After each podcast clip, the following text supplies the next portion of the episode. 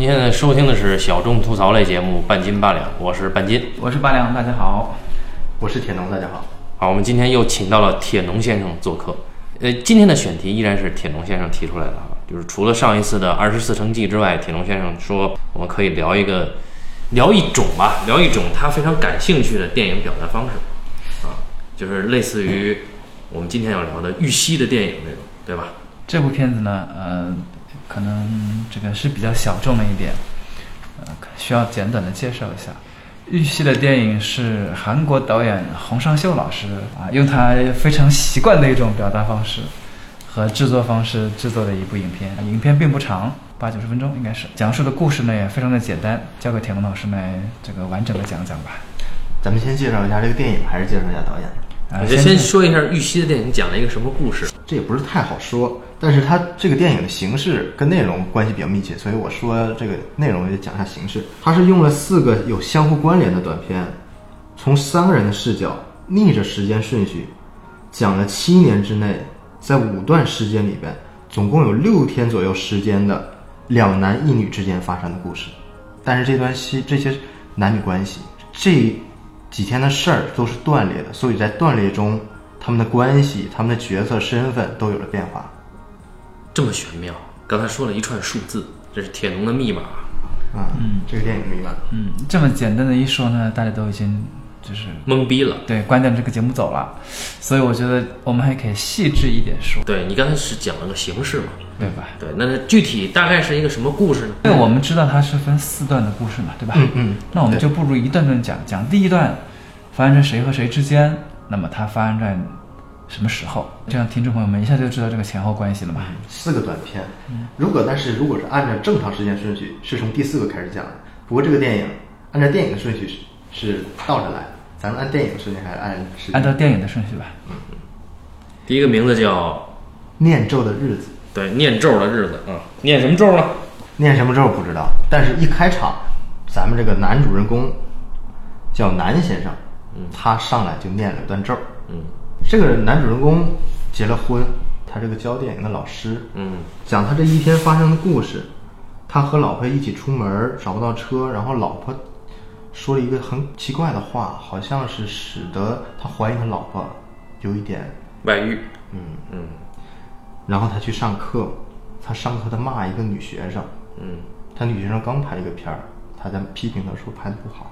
之后他遇到了他们相当于系主任，嗯宋老师，这个宋教授是这个影片中主要讲两男一女，就是男先生、宋先生，就是两男。这两男出都出现了。嗯之后，他跟宋教授聊完之后，他是听到宋先生跟一个同事说话，嗯那个同事叫做房先生，这房先生刚升职，刚转正，好像。房先生说：“咱晚上吃饭。”让他听到了。他跟宋先生说：“说晚上一块儿吃饭，到时候带着我。”宋先生说：“行。”但是宋先生在教育他，嗯说这个时代坏了，艺术坏了，我们心灵完蛋了，怎么办？只有书籍能让我们找到心灵的平静，能拯救我们。读书吧，南先生教育他，然后南先生就就出去溜达去了，就等着这饭局。就等饭局。嗯他就在那个湖边坐着睡觉，发现一个女的拍他，拿照相机拍他，然后他问女的干嘛拍我？女的说我就想拍你，本能的就是冲动，见着你我不拍把持不住。嗯然后一看这女的挺漂亮，就勾搭上了。一会儿聊了一会儿，然后他还给这个女的拍照。突然聊到这个女的也结了婚，这个男的马上说：“我把我刚才拍的照片删掉，再见。”之后他还遇到一个事情，这个时候他有一个有一个约炮的电话，是那个女学生啊，女学生要跟他喝酒，他失信于他女学生了，约好了。约好了。当时骂女学生的时候就说晚上喝酒，他跟这女学生关系很很微妙，很暧昧。他是很强势的强加于女学生，骂这个女学生，但是女学生她有一个自主意识，包括他跟这个女学生爽约的时候，这个女学生表达的态度也很有很微妙，嗯并没有生气或者是服从，而是一种很微妙的一种内在的力量有。我觉得这个是导演有意把握的。只有这个比较好玩的在于，他遇到了吴老师，他们学校还有吴老师。嗯，吴老师就跟那个男先生说说，说宋先生这个人坏呀，他现在收了房先生的钱，让他这个升职，说现在他坏到骨子里了，说那个我再也不会见他了，然后讲这个事儿。之后就是喝酒，嗯，这个男老师一听说这个自己尊重的宋教授是个这样的人，他当然就很生气了。是疑惑，搞懵了。对啊，刚才还道貌岸然的劝他多读书嘛，对吧？嗯怎么可以就是出卖教师职称呢？这怎么这么分裂呢？到底哪个是真实的？到底怎么回事？于是他跟房先生问了，在上厕所的时候问房先生说：“你怎么看宋先生？”房先生说了他官话，没有解决他内心的困惑。嗯，回去继续喝酒，喝蒙圈了，才跟宋先生质问。结果被宋先生骂了一顿。然后呢，他就去他的这个他的短片的发布会是吧？Q&A 环节也没什么人问靠谱的问题，他挺失落。这个时候，这座位上有一个女观众啊，说我是代表某人来的啊，我就提一个问题：当时你跟我的某个闺蜜啊有了男女关系，让我的这个闺蜜呢改变了她一生的人生轨迹，到现在都活得过得非常落魄。啊，而你是一个有家庭的人，啊，他就先矢口否认这一点嘛，然后那个女人还不依不饶的问，最后就是问毛了，然后现场都快失控了，大家看笑话。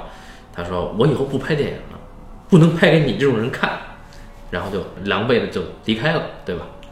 这就是第一个故事，他为什么叫念咒的日子呢？这就不知道为什么叫念咒的日子。你想啊，他出门的时候先念了段咒，结果后来整个这个短片里面他好惨啊。那么第二个叫什么接吻王是吧？接吻王，嗯，那么这个接吻王是时时间就是在之前了。假定这个电影是二零一零年拍的，哪个电影？就是玉溪的电影，这个大对电影。，这个电影总体是二零一零年拍的。那么《念咒日子》产生于二零一零年，《接吻王》应该是在二零零四年圣诞节，啊，六年前。六年前。嗯，为什么这么准确呢？因为念咒的日子里面，就是那个采访环节说，四年前男先生就已经结婚了，并且和他女女同学搞这个不正当男女关系，这是四年前的事儿。嗯而在《金吻王》里边，他还没毕业呢。嗯，所以你倒推了一下，我倒推，我猜可能是六年前左右，那么主人公还是我们的男先生。还是男先生主人公，还是他的视角，但是出现了玉溪。这个电影虽然叫玉溪的电影，但是第一个故事里面没有玉溪，嗯这里面玉溪出现了。这个《金吻王》故事就稍微简单一点，比《那时候日子》短。刚开篇就是宋老师对这个男老师，当时还是学生，宋老师的学生在夸创作，嗯说你刚拍的片儿非常好，这个就有点呼应了《念咒的日子》里边嗯那堂课，就他在骂他的女学生，对，有点像。先是夸，夸宋先生说你得坚持啊，对吧？要你继续拍下去啊。啊，本来觉得你不行，这个事儿很难办到，嗯啊，但是你你做到了啊。之后呢，他又是无所事事，在那儿待着，遇到了玉溪，哎，也就是刚才铁农说的两男一女里面的女，对对，遇到玉溪由郑由美老师扮演的啊。玉溪是一个同学是吧？同学，他们同学，男先生的同学。嗯，然后玉溪说他有事儿，他要跟哪个同学出去玩儿，他们正玩儿呢，男先生给他打电话说你们在哪儿，我去找你们嗯，喝酒呢。啊。到了时候，三人已经喝酒了，又喝了酒，喝酒来劲，嗯跟玉溪表白，表了白，但是俩人还还是没有发展。再开始就到第二天了。第二天，这个男先生他无所事事，又在公园里坐着。过一会儿过来两个同学说：“哎呀，恭喜你获奖了。”然后他说：“哎，是哎是，你说胡说八道什么？”过一会儿又来一个女生，又说：“哎，你你获奖了，恭喜你。啊，就是有一个学生毕业影片展，有传言都说获奖者一定是他嗯。”后来呢，他就遇到了玉溪。嗯不过这个玉溪是刚宋教授约会之后回到学校的玉溪。嗯嗯。之后呢，他就和玉溪出去玩了，去了一个植物园还是哪儿？温室吧。啊，一个温室，在温室里边，他就俩人喝着那个烧酒。喝着那个塑料瓶饮料里装的那种酒，聊着聊着强吻玉溪，嗯嗯，两人关系得到了发展。完了之后就是颁奖，颁奖他没有获奖，没有获奖。那天晚上是圣诞节，他就去玉溪门口等玉溪，给玉溪打电话，玉溪不接。到了第二天一早，玉溪开门看到了他坐在门口睡觉，嗯，等了一夜。等了一夜，说你要进屋吗？说你冷不冷？冷。进屋吗？好。再下一个镜头，俩人已经抱在一块儿，已经依偎在一起了，而且饿了，说吃饭。然后就出门。但是这个空间其实是念咒的日子里边，第一个镜头的空间。念咒的日子里边，南先生的家是金本王里边玉溪的家。嗯出门那个关系也像是南先生和他老婆那个关系，那个小院儿，呃，那个胡同，就出门了，说圣诞节来了。玉溪就和男老师就一起，男学生啊，这个时候还是男学生，这两个人就一起出门了，嗯，就结束了。好，第三个故事是暴雪后，啊，暴雪后，对，嗯暴雪后是最简单的，应该是。最短的。暴雪后是从宋先生的视角来讲，嗯，也是一天内发生的故事。因为这个玉溪和南先生与宋先生的关系来看，嗯，与接吻王有较长时间间隔。因为在接吻王的时候，玉溪跟宋先生已经在一起了，甚至关系已经快到结束了。嗯但是在暴雪后这个故事里面，玉溪和宋先生关系还未开始，同时又都是冬天。嗯嗯，那么我想可能应该是两年前，或者是刚入学的时候上课啊，也就是接吻王之前一年或者两年。对的一个冬天，啊，然后暴雪，暴雪。嗯，那么刚开篇就是宋老师无所事事的在等学生，结果这班上该他的课一个人都没来，对，因为下雪。他很很显然他也没什么地位。你说要去教课的是张艺谋，你看管他下不下雪啊？然后呢，但是还是有好学生的，但是他并不知道，他以为全是坏学生，他在那啃面包。哎，这时候呢，他就等啊等啊，他就出去在楼道里抽烟的时候，碰到了，吴先生，哎，又是那个第一个短片里边抨击他的那个吴先生啊。那他跟吴先生说：“我决定辞职啊，说这个教书实在是谋杀生命，我决定去拍片子。”这个吴先生表示很惊讶，表示很遗憾，鼓励他一番以后就走了。嗯，然后这个时候他回回来以后，准备走的时候，他一看，居然有人冒雪来听课了，这个人就是羽西。嗯啊，然后他本来说说我们两个干干点什么呢？这个时候又来了一个人，这就是南先生。嗯，对于是呢，他就让南先生和玉溪呢以提问和回答的方式来讲这堂课。哎，就是一个自由问答，就是玉溪和南先生分别的向他提一些人生啊、电影啊、创作呀、这种富有哲理的、很暧昧的问题，然后他一一的回答。这个对谈，我觉得就很像《论语》里边那种儒家的对谈，孔子和他学生的对谈就有点这种关系。嗯，只不过他们两个没有带肉。谈的问题也都是关于这种谈性、相信、爱的事儿，都是实用主义跟日常生活有关的。嗯人与人之间的事儿。同时，这种提问，它这个拍法有意思。整个电影节奏慢，但是这个提问环节节奏很快。嗯我问你一个很难回答的问题，你马上回答，回答之后镜头摇回来，再问再答，嗯基本没有思考的时间，而且它这个浓度很大，基本都是导演想说的话，很有很很精彩的一个段落。我觉得，我觉得有一个回答很实在。嗯有一些不实在的，可能他没法回答，没有答案。但是有一个他有答案，在于南先生问了一个问题：怎么样控制自己的性欲？这是很实实在的问题。宋先生没有回避这个问题，而实在的回答：不要控制，你控制不住。嗯，好，这个就在问答中结束了。嗯，那么第四个就真正的是叫做玉溪的电影了。对。那玉溪的电影讲的是两个时空的事儿。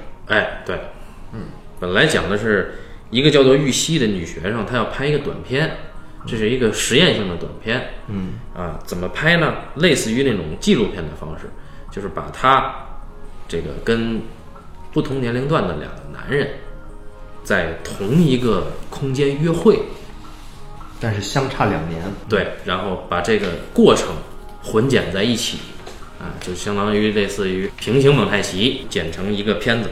那大家可能就很好奇了，那玉溪和这两个男人，一个是就是南先生。呃，啊，另外一个还是宋教授，对，就是这应该是跟接吻王之后的相隔两年，还是？不是，他说这个跟这个男人，老男人和这个呃男男学生他的同学，嗯，约会的这个场景是同一个场景，但是时间是老男人在前，对。男同学在后，中间相隔相隔两两年。但是我想说，就是他和南先生登山那次，嗯，这个肯定是二零零四年之后，就是已经是接吻王之后的时间，他们俩已经在一块儿了，嗯，已经是那个之后。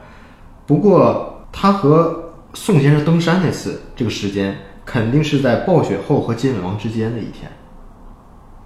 因为他们还没有到分手的那个，对他们俩在约会，嗯，接吻王是俩人已经要结束了，暴雪后俩人还没开始。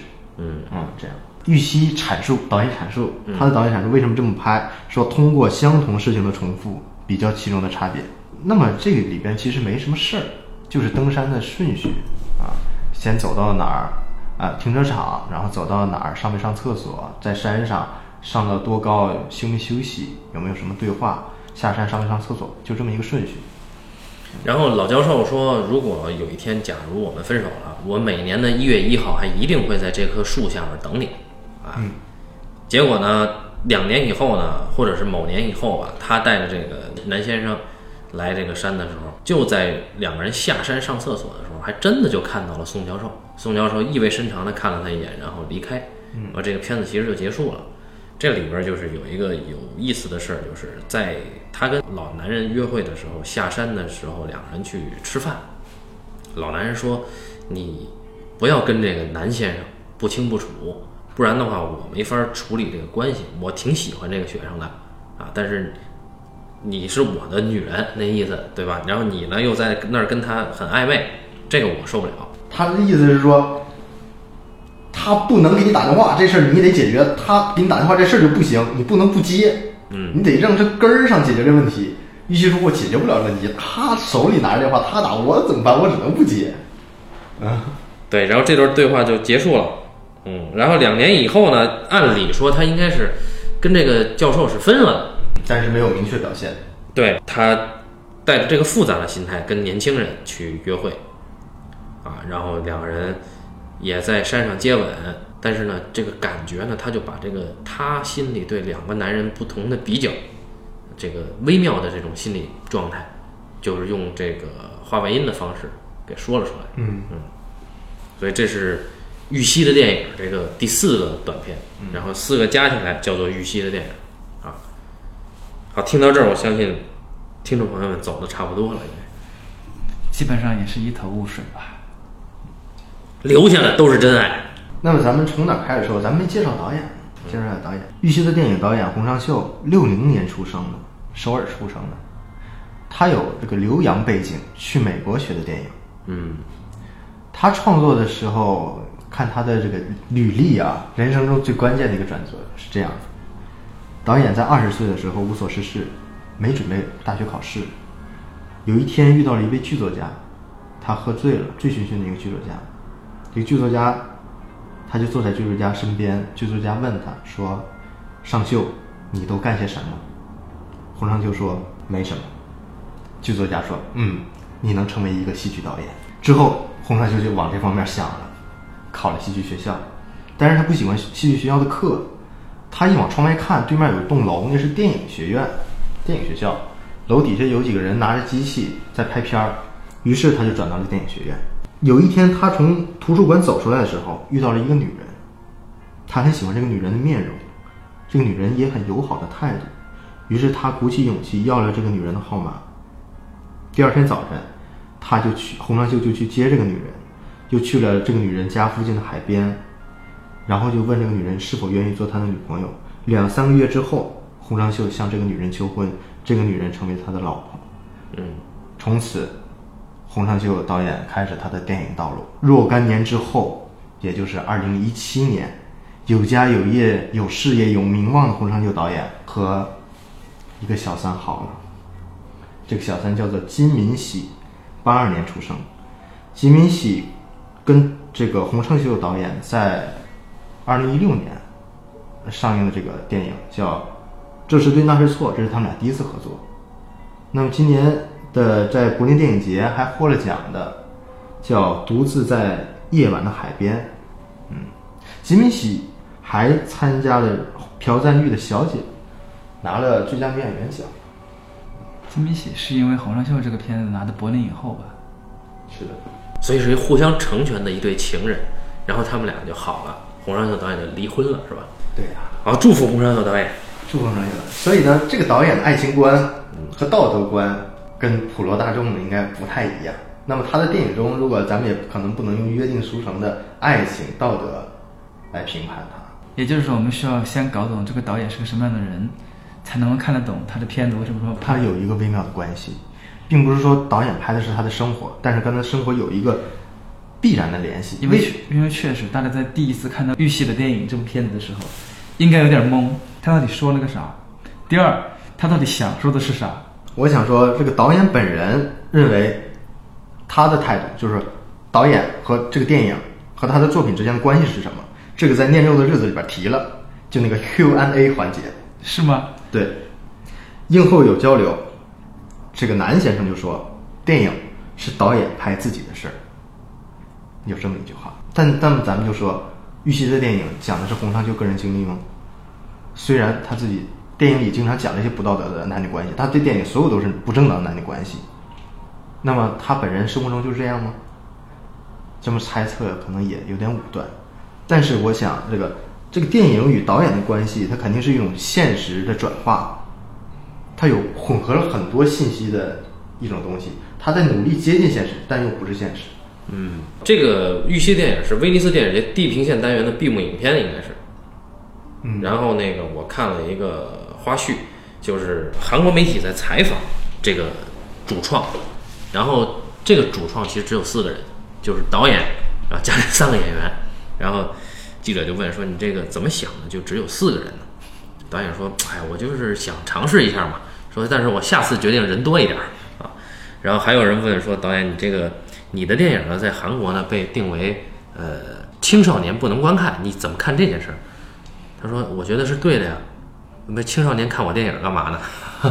所以这导演他其实很轻松，然后但他也知道自己的电影其实是拍给特定的人看，至少他认为有些电影是不适合阅历没有到的人看的。所以我想说，这个电影它电影里面的人都没啥道德底线，就不是不用说不，就是道德比较被咱们所批判的人。我觉得是它是一种暧昧的态度吧，就是未必是是非观那么明确，但是这里面他们有他们自己的跟着欲望走的这种感觉嘛。都是有点不道德，嗯啊，是吧？那么洪尚秀本人可能他有这个道德观，他表现的这些不道德的事儿，正在正表明他自己心里想的道德的事儿，所以他觉得宁可这票房低一点，这些十八岁的、十九岁的不看我这片儿。好像还有一种说法，就是他建议自己这个片儿是这个不让青少年观看。我倒没觉得他自己有这个道德观啊，我觉得如果他自己有一个道德观的话，他见地就低了。因为以他的这个作品，我看他作品很少，但是我已经对这个人产生了浓厚的兴趣。我觉得这个人很有意思，他自己听你刚才讲的那个他的经历，他一定是一个不是以传统道德观来要求自己的人，是然后他也不会去界定哪些是道德的事儿，哪些是不道德的事儿。他之所以说青少年不应该去看他的片子，或者说没事儿青少年看他片子干嘛这种，我觉得他是对青少年的阅历有一种质疑。嗯，对，所以我觉得，假如这片子可能早个几年我去看的话，我可能完全就看不懂了。但是上了年纪以后再看这个片子，哎，我觉得非常有意思。嗯，因为人的生活跟道德标准从来都是相抗衡的，或者说人的欲望都是跟生活本身都相抗衡，然后更别提这个欲望要还要被道德限制。我是觉得这个片子讲的未必是不道德的关系这种事儿啊，可能没有那么直。我们再聊聊这个导演，这个导演还有些什么其他的可以说的？这个导演的电影普遍都很像，其他电影和这个电影都很像。都是几块儿几块儿的是吧？那不是，这是他喜欢在时空上做探索。嗯这是对那是错也是，同样的一个事儿，他讲两遍，但是这两遍不一样嗯啊。他喜欢搞这个时空上的这个玩味这个意思。还有呢，他的电影普遍没有明确的，呃，戏剧动作、戏剧冲突，有点儿像生活的流水账，嗯或者是一个男人去追求一个女人的流水账，啊，但是这个也并不是明确的戏剧动作，他能追上就追上，追不上他还自己溜达无所事事，逛公园吃饭，就是这样，挺散漫的。挺散漫。嗯同时呢，他在工作方式上比较强势，对摄影师、对演员都是。所以你看他这个摄影很有特点，但是摄影师未必是好摄影师。他认为那个摄影师只要听他话就行，嗯别跟他牛啊，听他话。那么现在他的工作方式在剧本创作上是这样：最早期他的创作是有完整的剧本，嗯，到了中期，他把那个东西叫 treatment，嗯，一个类似故事大纲的东西。到了现在，他就几行字，所以他现在拍片的方式就是几乎不做任何准备就开始拍电影，开始准备拍电影，准备两件事，一是地点，二是演员，有两个主要角色和一些拍摄地点，他就准备开始拍电影了。但是这时候离开机可能有两个月时间，一些想法就开始浮现，但是还没定下来。在开机的第一天很早的时候，他就写那天的剧本，在办公室或者直接在拍摄地点。他一般早上五六点就起床，写三个小时，有时候写五个小时就开拍。他的工作方式。是一个随性的艺术家啊。就是当天写当天拍。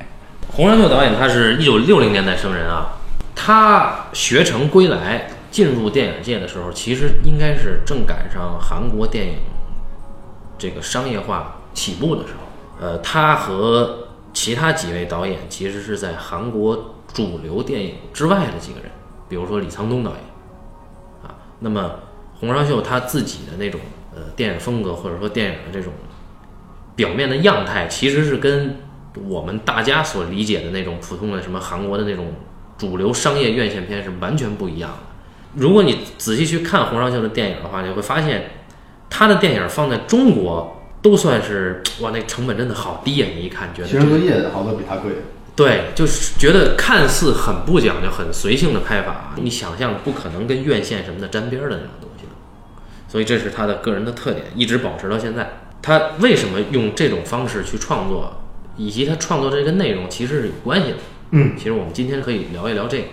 嗯我有一个自己的想法，嗯我想他为什么这么做，这也是我想是他给出的答案。嗯这也我觉得他特别牛的地方，他喜欢把一些本质上的捕捉到。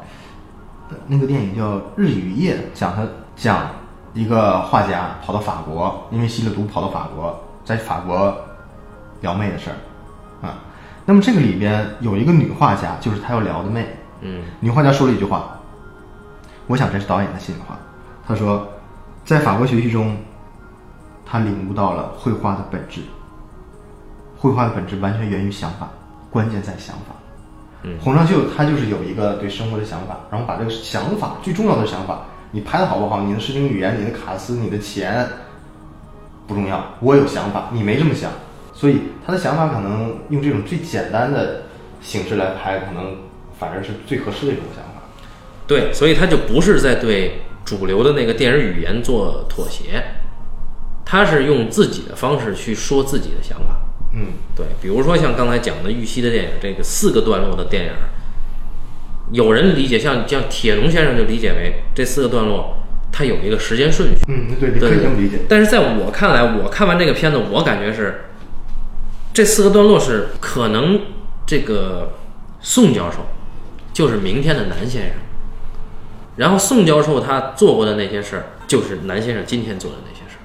就是对于我来说啊，的确我我的理解就是，呃，我我没有你想那么严谨，就是你觉得它是一个呃对一二三四的一个时序，但是我想的是，我就当时确实只看了一遍嘛，我就觉得，哎，这里边好像很玄妙啊，就是这个人走的路，那个人可能也会走，然后可能今天的他就是明天的他，所以我是觉得这个片子它这种错乱的时空关系，可能会给人产生一种，也许是把一个人一个男人的情感的观点，在不同时期的情感的观点给并置在一起。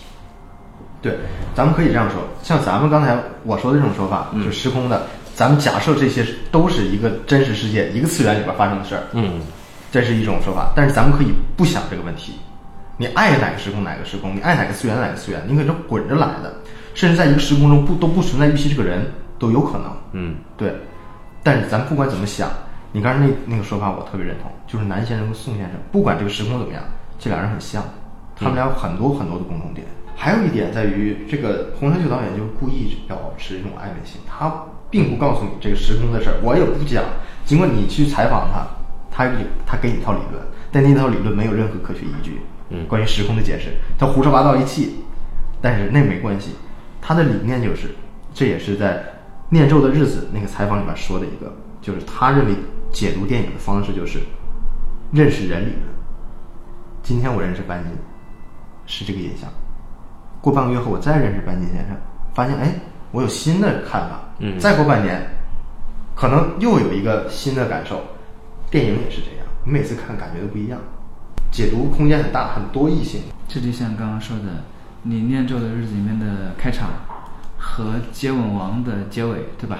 你是同一个场景，机位摆的都一模一样，但出来的人不一样了。而且按照我们自己看这个故事的思路，那第一个《念咒的日子》里面出来的应该是男老师和他妻子的家，对不对？嗯但是按如果按照第二个接吻王的话，你出来的应该是玉溪的那个家。嗯，但是但是为什么又长得一模一样呢？就很很困惑，对吧？会特别困惑。因为预算就这么少，就只能在一个地方再再再说你换个位置，你开场的时候，男教师他有个妻子，找车，最后找到了一辆轿车。嗯最后第四部短片的时候，玉溪的电影的时候，我们发现男学生还是学生啊，他带着玉溪去山里面玩，开了辆车一辆黑色的越野，对吧？哎，黑色越野吗？反正是大车，好像是个四驱车。好像是个四驱车。哎，我记着四驱车好像是宋先生的吧？不，他是宋宋先生是个轿车，哦，然后他换成了一个，就是宋先生那个车，跟他和他老婆开始找这个车长得很像。然后他自己在结尾的时候，在玉溪店里面出现的开的这个车，完全是颜色不一样的，是个黑色的四驱车大车，就不一样，就会很好奇。但你一下子明白了哦，其实玉溪肯定不是他老婆，但这里面肯定藏了个什么暗示。这哥们儿喜欢搞这种调调，但是我还是得说，他拍的就是够烂的。然后我第一次看的时候，我我印象特别深刻的就是《念咒的日子》里边，男教师在湖边嘛，他不是歇会儿嘛，对不对？那场戏拍的就一个机会放那儿，嗯，就是全程就是靠演员把它演完的。但是演员也不怎么演。而且演员也不怎么演，但是演员其实表意表得很清楚。演员开始什么状态？开始哎很不高兴，后来看着长得好看，想勾搭他，然后勾搭的方式怎么勾搭的？哎也也讲得很细，呃开始显摆，我是个导演，我怎么怎么样，我拍过拍过什么戏什么的，开始显摆。但后来一听说还还马上就给人拍照套近乎，后来听说人家结了婚，他马上开始删东西。但是演的好吗？其实并不好，对吧？其实我们还是看得出那个痕迹来，对不对？就是人很，这个演员这个男教师那个演的很尴尬，其实看得出来的，因为他没有别的机位可以换，你切都切不掉的，他就一个机位就摆在那儿，搞搞得像个五 D 拍的一样，然后应该就是五 D 吧。就那一放拍完了，他当时我就是懵的，我想啊，这个戏还可以这么拍吗？真的是毫不在乎。你说光吗？不在乎，看得清就行。那人的这个反应，你需要看到的引导观众去看什么，效果什么的不重要，都不重要。当时我想啊，还可以这么拍，但是那场戏就是很标准的洪尚秀的一个场面，在于他喜欢表现人无所事事的状态。嗯，他的人基本不咋工作，工作也是就聊聊天儿的工作，然后大部分时间无所事事，一个人在公园待着他道出了电影行业的本质，啊，这这这创作者是不工作的。发呆，啥事不干。还有，他跟那个女人的关系，在于女人拍他，他感到很害怕，然后他在拍女人。嗯在玉溪的电影里面是这样，在北村方向里面也是这样，嗯，仿佛是一种证据，就是我抓到你把柄证据，男人会很很害怕的，就这种，我不太好形容这是什么词，但是男人很恐惧这种拍摄，一种审讯、审问的感觉，呃，尤其在北村望向里面，这点就更更为明显。反正确实他这里边每一个人的那种散漫的态度啊，他的拍摄节奏其实也是那种散漫的节奏，这看下来并不觉得违和。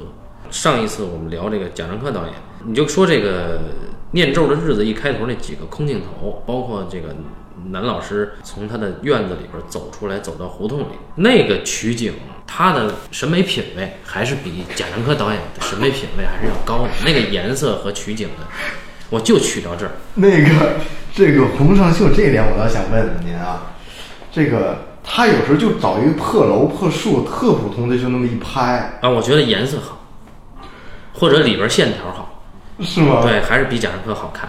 但是我觉得贾樟柯这个拍一棵树，拍一个空间，就那你就是就是觉得贾樟柯在拍一个树，我觉得贾樟柯是在解读这个空间，他对啊。但是洪尚秀就是就随便一拍嘛，就随便一拍所以我觉得审美的本质就是说我随便一捏，我就觉得这就是。但是我不是说像贾樟柯似的，我就拍这个这么大远景里边有一个什么宏观的叙事啊，就是大家的什么命运啊，什么什么这个这个，我觉得这没有意思。我觉得洪尚秀那个就有一种这种小青皮、小流氓的这种糊了麻以后，我就随便取两，就包括他电影里边某一个镜头拍人的时候，经常会出现变焦推拉的那种乱。啊，这不符合任何的章法，但是我并不觉得不舒服，甚至我觉得，包括八八两刚才吐槽那个他在这个校园的湖边儿睡觉，我都觉得那个纵深感做的也也挺好的。而且导演可能没想那么复杂。不是复杂不复杂，审美的本质你你是要找一个纵深感的，这个这个拍摄本能是要有的。嗯，我一开始也在想，这个导演怎么能这么拍，就没见过有这么放松的，还是一个有国际声誉的导演，就拍的这么放松。那想想，也就之前葛达尔是是这么搞的，但是后来一放一看，这个接吻王接吻王的那个段落也很有意思。他一开始那个玉溪从远景走到那个宋教授的办公室门口的时候停了一下，然后这个在念咒的日子里边也是呃男老师走到这个宋教授的办公室门口，对吧？那个是相同的机位，嗯，但是呢，对玉溪这个呈现呢，它其实是没有剪，就一个镜头，玉溪从远景跟男同学吧打了招呼以后，走到了宋教授的办公室，人呢是由半身到这个特写，然后这个他停住的这个这个时候，其实是你就感觉哎，这个女人一定跟这个教授有什么，是一个镜头内部的一个剪辑，它是一个单镜头嘛，然后你就觉得我操，这个看起来好随意啊，但是这个女孩走在这儿，一下就有了一种风情，就是她一定跟这个屋里边这个男人有什么，但是她用的是这样一个随意的方式表现出来的，我觉得就很有意思。然后你包括这个暴雪后，就是这个宋教授那时候可能还不是教授，在等上课的学生，他俯瞰这个外边儿有学生远远的在雪里边走到这个教学楼门口，就居然真的就拍一个俯瞰的这个隔着玻璃，好像还是就那么脏的一个镜头，就这么拍了，就是好不讲究。还是感觉特别好。啊，好不讲究。但是你觉得我操，这个特别符合那个落寞的那个老师。我操，你咱们其实都是讲过课的。如果说这个教室里边没有人，你他妈还得等着学生。这时候来了一个学生，然后你那个俯瞰的镜头，如果是一个特讲究的镜头，就不太对，对吧？但是你看，一个是马上要离职的一个教职员工，是吧？然后看到了这个这一幕，他还夸了一下玉溪的好孩子，好孩子，我特别喜欢他自己在那儿吃面包，对，那个吃面包的那个过程也是没剪，就在那儿吃那破面包，好像也没水吧？还还没吃完，有一咖啡，有咖啡哦，，有咖啡。所以玉溪的电影到底讲了个啥呢？还是那句话，嗯，你看一遍有一个新想法，他就不想告诉你他讲啥，他自己也没明确。他其实他这个片子吧，比我们的很多片子高明就高明在于，他没有说一定要是讲一个啥。我们以前都习惯了说你东西一定要讲个啥，对不对？嗯他也没有一定说让你讲个啥。你要是换一个调调去讲，你发现这三个人的路都走不通。虽然名字它是最后叫玉玺的电影，好像是最后那个短片好像做了个总结之类的啊，让大家看懂了。其实那个总结没有必要，说实话，你没有的话，它照样也成立。嗯，但是玉溪的电影那个总结，总结的并不是说整部电影，总结的是第四部这个短片的主题。对，还有，我觉得这个很让人值得思考，在于如果第四个短片那是玉溪的电影，但是他那里边那两个男人可是生活中的人呀、那这个电影到底怎么回事？假如玉溪的电影就第四部分真的是电影，那么这两个男人其实是演员，并不是生活中的人。嗯，那么咱们前面看的三个故事，也是玉溪的电影吗？也是玉溪拍的吗？如果都是玉溪电影，那都是。所以就又有一种可能嘛，对，所以它有一种渐离的，你跟你们可以各种解读了。就是有可能是之前的一切都是摆拍的，都是一个都是做戏，都是玉溪在拍。都是玉溪拍的。对，这个这片导演不叫何尚是就叫玉玺。对，当然最后一个片子有也有很有趣的，所以这个为什么你提出这个选题，我也觉得挺有意思。如果说最后一个是他的片子的话，那毫无疑问是一个纪录片，因为都是真的，对吧？按照他的说法，按照他导演阐述来说是真的。那这里边就有一个纪录片伦理道德的问题，就是你一个女人劈腿，你把自己劈腿的两个对象完完整整的呈现给观众，做成了一个纪录片。嗯，你作为一个 纪录片的导演从业者，嗯，你怎么看这个伦理道德问题？就像之前我们也聊过，呃，聊的是什么？我不是潘金莲的时候聊过这个有一个纪录片导演叫张赞波。我知道啊，这哥们儿他把他的一个朋友来探访他，嗯，呃，其实他是来解访的，把这个故事拍成了纪录片。他对他哥们儿不仗义，对这个纪录片的伦理道德是怎怎么考虑的？我觉得这个模道德观是非常的模糊的。你是怎么看这个事儿？这个因人而异的，嗯没啥答案。一个道德，怎么给答案？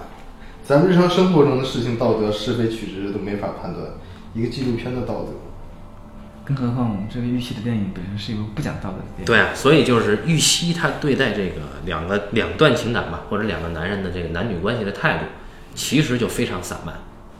就他没有给你一个呃是对是错，我都并置给你看，我还给你比，我说哎，这个男人在在这儿他是很开心的，那个男人在这儿搂了我一下，这个男人在这没有牵我的手，是这样的一个，就感觉像今天直播似的，你知道吧？哎，所以我特别想说，这个玉溪的电影这个名字我特别喜欢。嗯他这个电影名我一看我就想看，在于王小波有句话说名字啊，起一个文章的名字叫什么什么什么的什么什么什么非常好。他就说像霍乱时期的爱情，嗯啊，分成两半的子爵，树上的男爵，张三的歌，这都是很好的名字，那也比较好。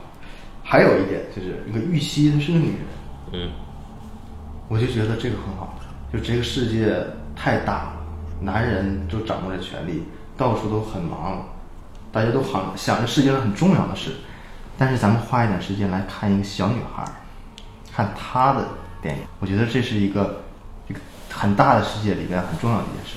嗯就听一个女孩儿，她的内心想告诉我们什么。那么咱们看了玉溪的电影，发现他拿男人当小白鼠，这是他妈多么残忍的事！当你以一个温情去听聆听一个女孩的心声，却发现她在拿男人当小白鼠。其实听起来也还挺过瘾的啊，就是不管是从男人的角度讲，还是从观众的角度讲，你想，哎，这个女人是这样想的，这件事本身特别值得玩味。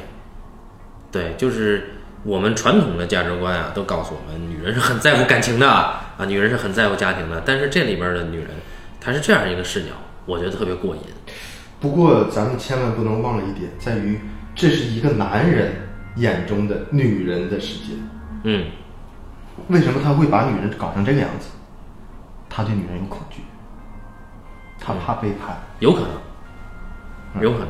嗯在这个登山的那次，南先生和玉溪有段对话。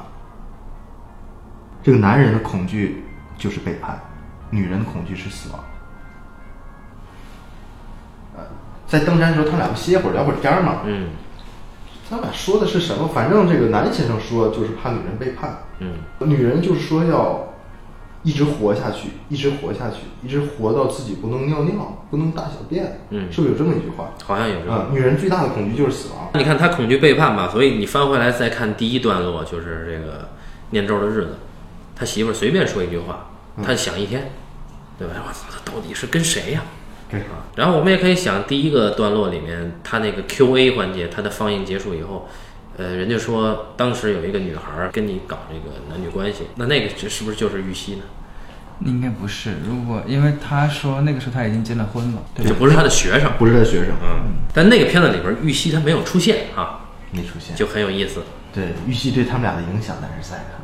嗯，但我特别喜欢洪尚秀导演很一贯的作风，他那个剧里面的男主人公特别喜欢干特别二、特别愣、很唐突的事儿。嗯比如说在玉溪电影里面有两次，喝酒的时候，非他妈问他领导、是不是收了黑钱你到底收没收那贪没贪污？嗯，就非得问，就很失礼，还没完没了的问。没完没了。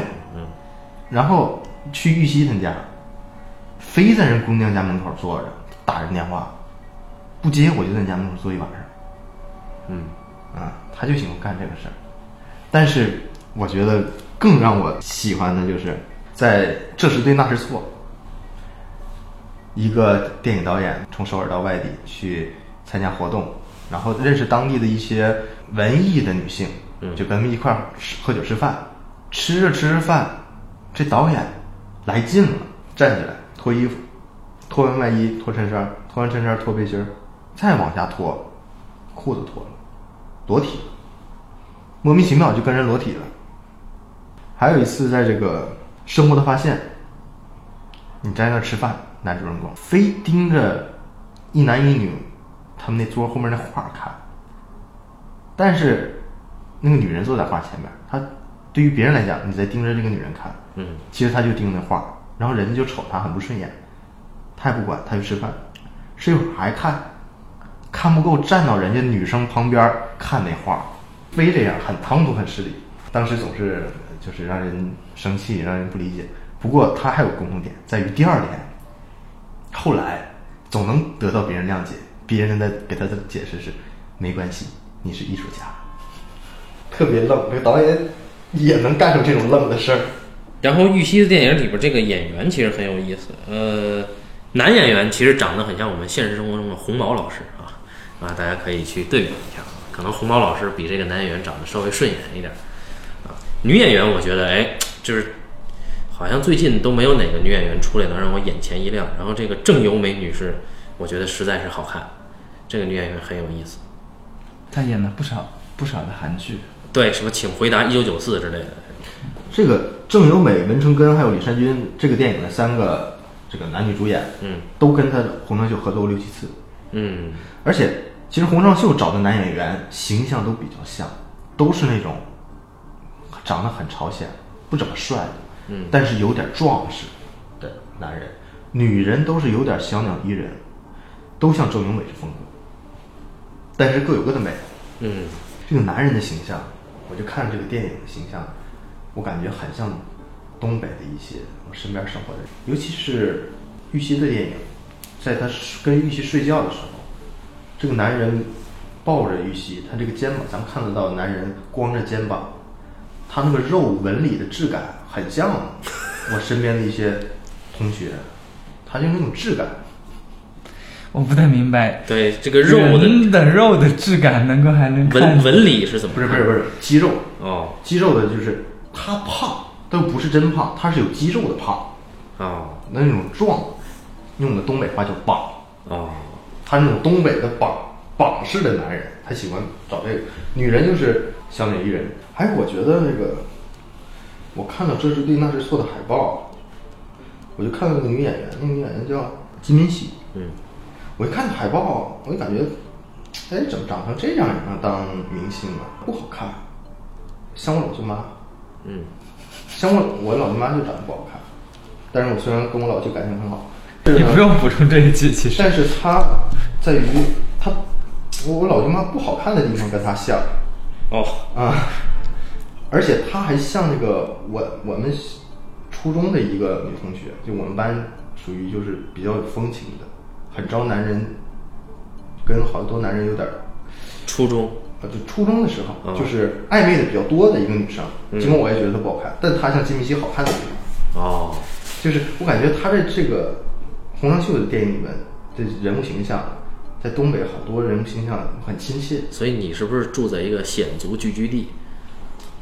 不是，我觉得不在于一个显族上，并不仅是民族，跟饮食、气候、文化都有点关系。嗯这个洪尚秀导演他拍了那么多片儿，讲的是男女关系，但我想他想的很关键的一点，并不表现在于男女关系上，而在于生活运行的规律。他想捕捉生活运行的规律，但是怎么办？怎人怎么把握生活运行规律？他得有个把柄。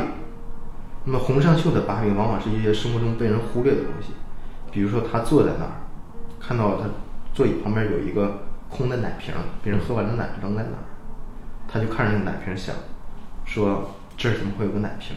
是谁留下来的？如果我能知道关于这个奶瓶的一切，也许我就会知道生活的秘密，生活运行的规律。他喜欢在生活中的小事儿去格物致知。格物致知这个字儿用的好。王阳明，呃，他以前在年轻的时候就去格物致知，格物致知竹子，对着竹子格物致知三天，生病了。但是我想说，咱们听上去感觉这有点愣，有点傻，但他们却是认真的，因为他真想在这一件小事上来了解世界运行的规律，尽管这种事情行不通。哲学家。但这一点上还是就得佩服洪尚秀。我们之前说贾科长，嗯贾科长最熟悉的是九十年代的三四线小城市，对吧？嗯他最熟悉那个东西。但他拍着拍着，他就开始有了更远大的梦想，他想去拍成都，想去拍上海，啊，还要拍清朝，对吧？但是我们洪尚秀老师就不一样，我作为一个导演，我最熟悉的就是知识分子这一套东西，但是还没有那么知识分子这套东西啊。我最最熟悉就是我身边的东西，那我就不停拍，我不停拍，我拍了十来部全是这样。你看他的男性不是作家就是剧作家就是导演，对吧？追的女生也都一样，对，追的女生也都差不多。文艺青年，对，他永远都是在讲文艺中年、文艺男中年和文艺女青年的故事。他最熟悉这个东西，他怎么讲，每次讲的都有点不一样，但是每一次都讲的觉得，哎，好像又是那么回事儿，就让人觉得很亲切。当然，可能是我们看的很亲切啊。他每次都有新意，他搞那些格物致知的也都不一样。在北村方向的格物致知是一回事儿，在这个北村他讲了个啥呀？在北村里边有个女人就说这么回事儿，说今天我早上遇到两个人，是我以前的电影学生，今天中午遇到你们俩导演，到了晚上我又遇到了那个人，又是个拍片儿的。我说我今天怎么遇到了全是电影界的人？我这一天怎么会有这样的偶然？这种偶然简直是不合规律。这时候导演给他一套理论，胡说八道一套偶然的理论，说但是通过这个要把握住生活的规律，其实根本就把握不出来。但是他他老推陈出新，他老搞出一些新理论来。这个不恰当的，就是举例的有点类似于美国的伍迪·艾伦，就是他也是只拍他熟的那一套，包括就算不同阶级，他也是在聚焦，就是这个阶级里边这个人去做的这个最无聊的这个事儿对。啊。你比如说以前人家说伍迪·艾伦，说伍迪·艾伦，他说你拍那么片子，你怎么拍黑人？你这是对我们黑人的歧视。伍迪·艾伦说，我他妈一点都不熟悉黑人，我怎么给你拍啊？他就特别坦白，我就熟悉纽约这一套东西，对吧？我就读书出来的，我就熟悉这套东西，我就生活在一个那样的街区，你让我拍别的，我弄不出来啊、嗯，对他拍的这个熟悉的人，其实可能跟他也比较像。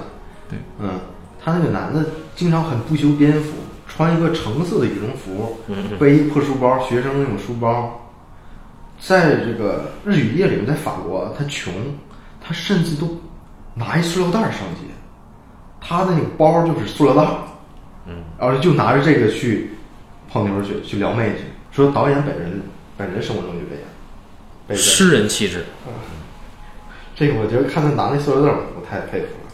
就其实我们看一个导演，他他总拍他自己熟悉的那些领域和人，看似是应理所当然，但其实这挺难的，就是取决于你是不是能始终对这些人保持敏感。如果说你一旦有一天你失去了你的这个敏感的觉察，那可能你就只能去拍你原来不熟悉的那些。你比如说陈凯歌导演啊，他拍的应该都是自己不熟悉的，陈凯歌导演他马上就要拍《妖猫传》了，所以我们还是还是应该多关注小众导演，会让我们的生活觉得更有意思、更丰富啊。我觉得我们最重要还是向洪尚秀导演身上学习到的，就是想法。我想咱们和这个听众朋友们，每个人都会有一些生活中不经意的一些琐碎的想法，嗯可能你的想法就跟别人不一样。